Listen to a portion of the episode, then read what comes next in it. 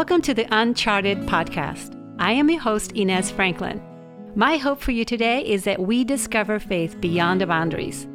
Uncharted is intended to be a safe place for you to listen, learn, and challenge yourself along your journey of faith. May grace and peace be with you today. Welcome to the show.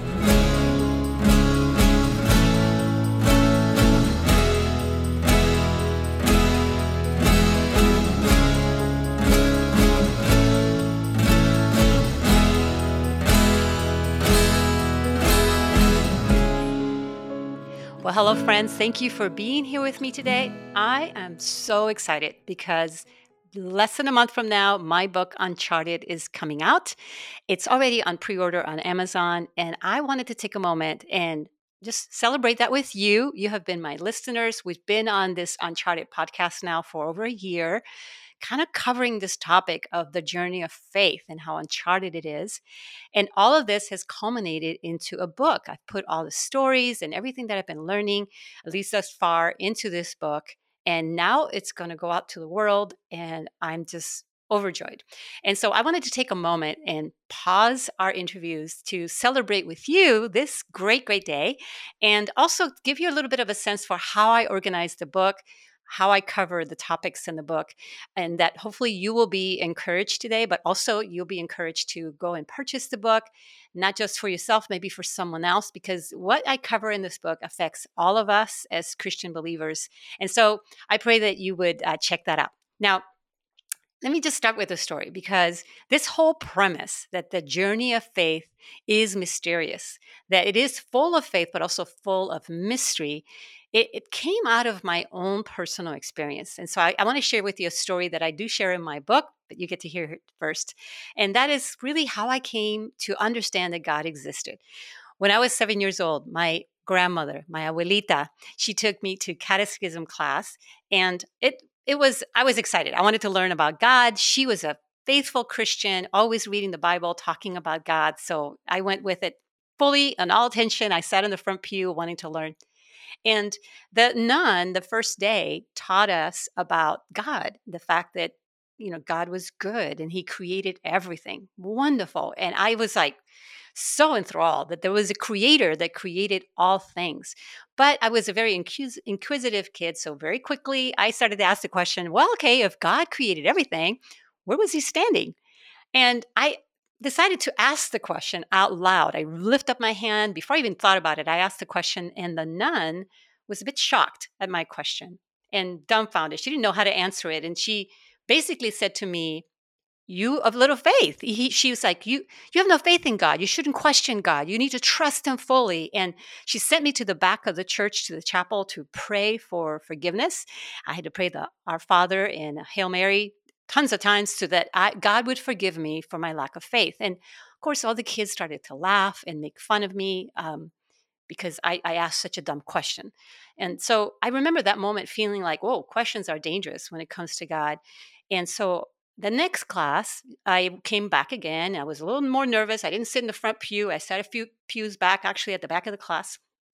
And this time, the nun was telling us of heaven, how everything in heaven was beautiful and perfect no suffering, no pain, no evil, no abandonment, no fathers who left their children, no alcoholism, no abuse, no mean brothers, no bullies, no theft, no sexual attacks.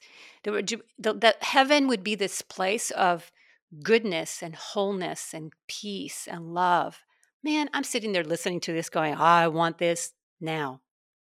In fact, as I was listening to the nun, I decided, well, I'm not sure what's wrong with all of you people that we know we're going to heaven and heaven is good. I'm not sure why you all want to stay here, but I don't. I'm checking out. So I decided that day I was going to go to heaven. And so I walked home. I climbed the roof of my house. I went to one corner of the roof to throw my body and go to heaven that day. And I looked down and there was a lot of debris. So I thought maybe I shouldn't jump here. So I went to the other corner of the roof and that area below was flat. So I lifted up my hands and in Spanish I said, Dios, aquí vengo, means Father, here I come. And I started to lean my body forward to jump. And I could feel the humid air coming through the hole in my shoe. I had these pairs of shoes that we got once a year from the government because we were so poor. And we wore them to death because that's all we wore all the time. And it had a hole in it. I remember feeling the warm air coming through my shoe and the feeling, sensation of leaning forward and falling. It was so freeing. I felt so free as I was about to go to heaven that day. And then I heard this very audible, authoritative, almost familiar voice saying, Bájate. Now, that word means get down. And I remember being completely shocked. Oh, I mean, the, the, force of the word almost felt like I was being pulled back from this motion of dropping to the ground. And I fell back. And immediately I got off the roof and I went and hid in the very spot I would have fallen. Very interesting choice. But there I was, sobbing, wondering did somebody see me trying to go to heaven that day? And who was it? Who who said those words? I was thinking, was that my mother? Nope. Was that my brother, my sister, the neighbor? Wait a minute, was that a man or a woman? I couldn't figure that out. And the moment I realized that it was neither male or female is when in my brain I clicked that this was God telling me to get down. Now, I tell more in my book about that experience. After I heard God's voice, I had a whole conversation with God. No, not audibly. I didn't see him. It was in my mind, in my soul. And we just had this conversation, and it led me onto this journey that all the way to today, where I recognize that God exists and that I cannot question he is real. That was a supernatural moment that as a child I did not understand. But now, as I'm an adult, I look back, that was truly a supernatural experience. And he only said one word. But from there, I learned this that it seemed to me that God wanted me to endure in this life, that this journey of faith was going to be challenging, and that He would be with me all the way through. I was a bit young to understand what was happening. And of course, it was such a weird experience. I didn't tell anyone. So I went through life keeping the secret to myself but knowing that God was watching my every single step.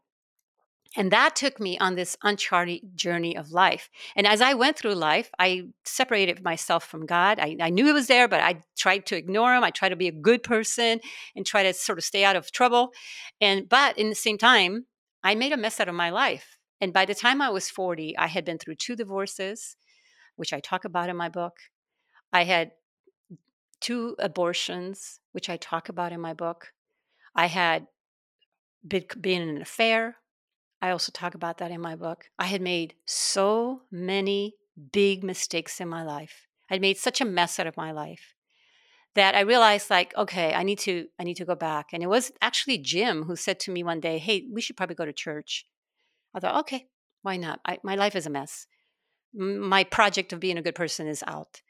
And so we went to church and the day we walked, we started going to different churches every single Sunday, but they weren't working out. But the day that actually changed my life was when we walked into Mariners Church. And the pastor was teaching about a passage about a woman who had been married multiple times, was living with her man who was not her husband. And that resonated with me because that was me. And that began a journey for me. My journey of faith has been anything but linear. It's not cookie cutter, it doesn't follow a formula. And neither does the story of the women at the well. I resonated with that. And from that point forward, I thought that maybe now that I was a Christian, my life would be a nice, smooth sailing. But no, it still has all kinds of twists and turns and bumps and obstacles and challenges. And so as I began my own journey of faith, I realized like, oh, it's still uncharted. It's still going to be a mystery. And so I've been on this journey for 20 years now, believer.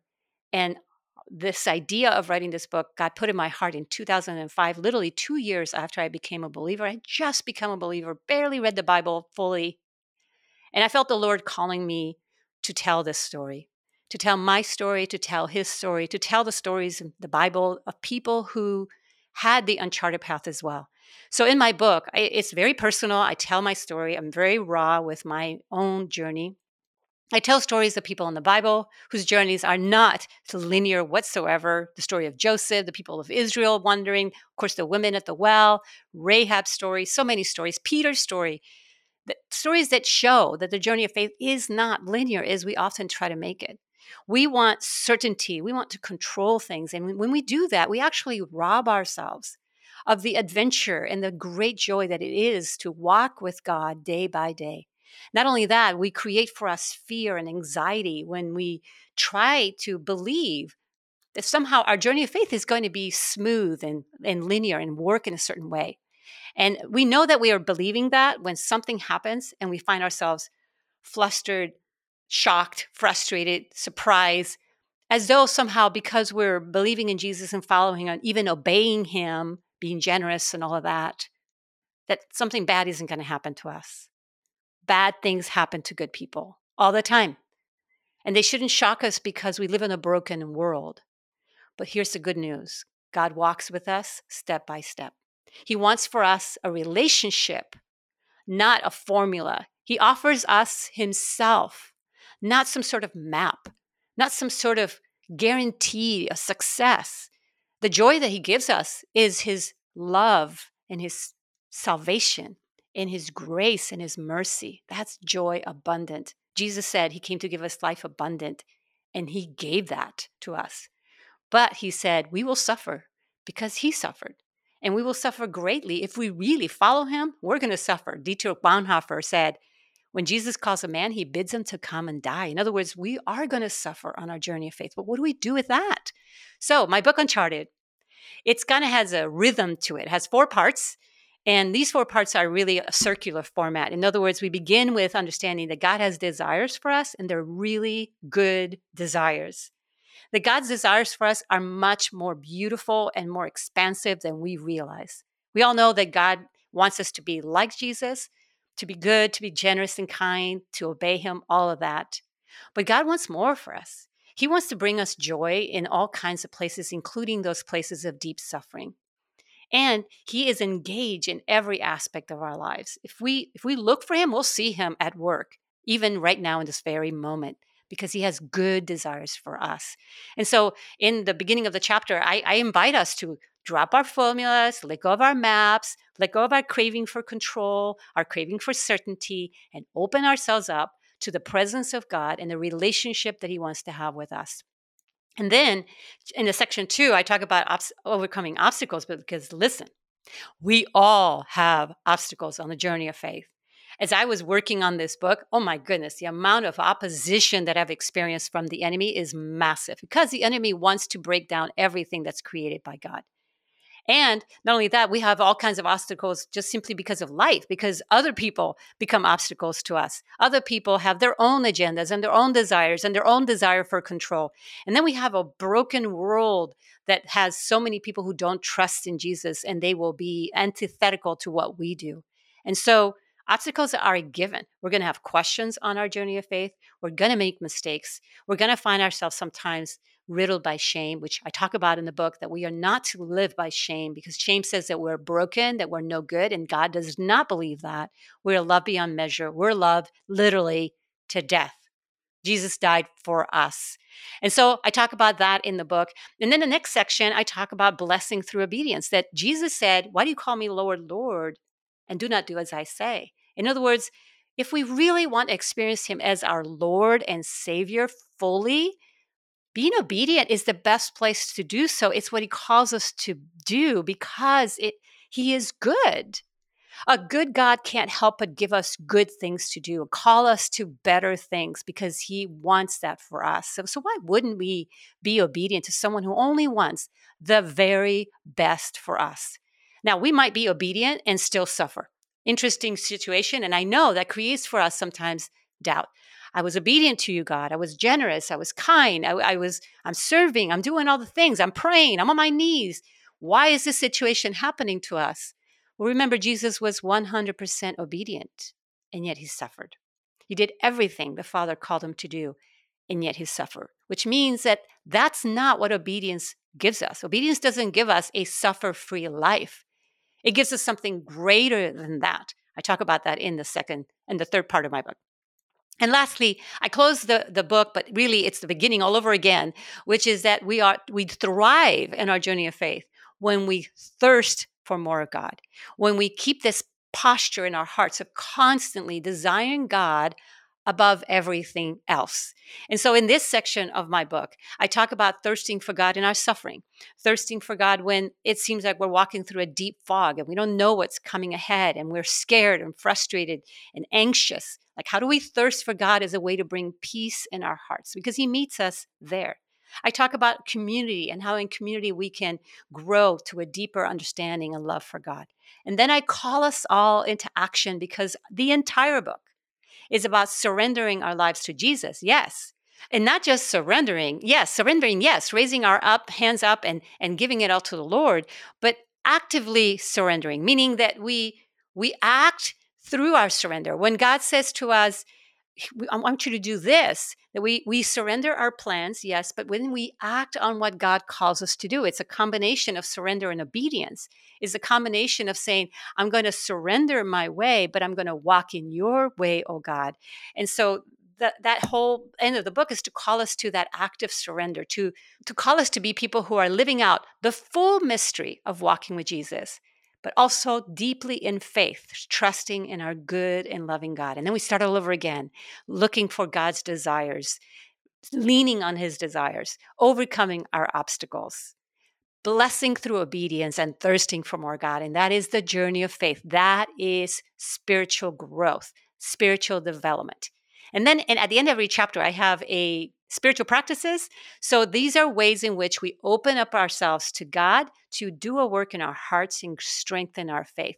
So it's a practical way to live out this idea. So the, again, I'm calling us to active surrender, not just surrender that is that is letting go, but surrender that says I'm not just letting go, I'm coming in. I'm trusting you. I'm going towards you, God.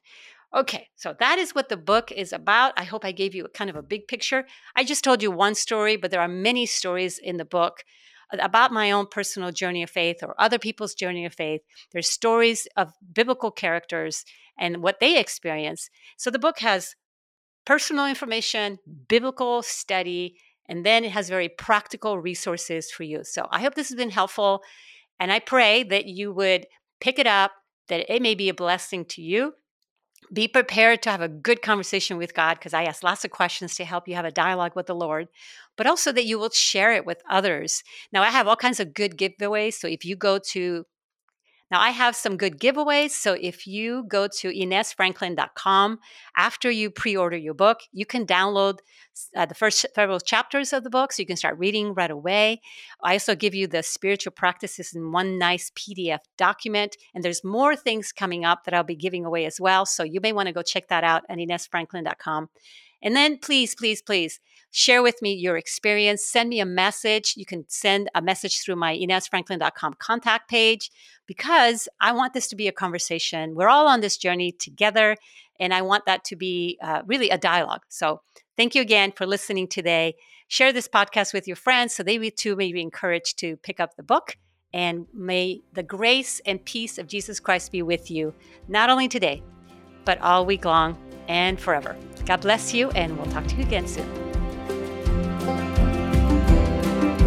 Thank you for listening to Uncharted Podcast with Ines Franklin. Learn more about Ines at unchartedpod.com. Follow Ines' journey on Instagram at Ines Franklin. Sign up for our email list to receive direct access to online experiences and more. Thanks for listening, and join us again next time.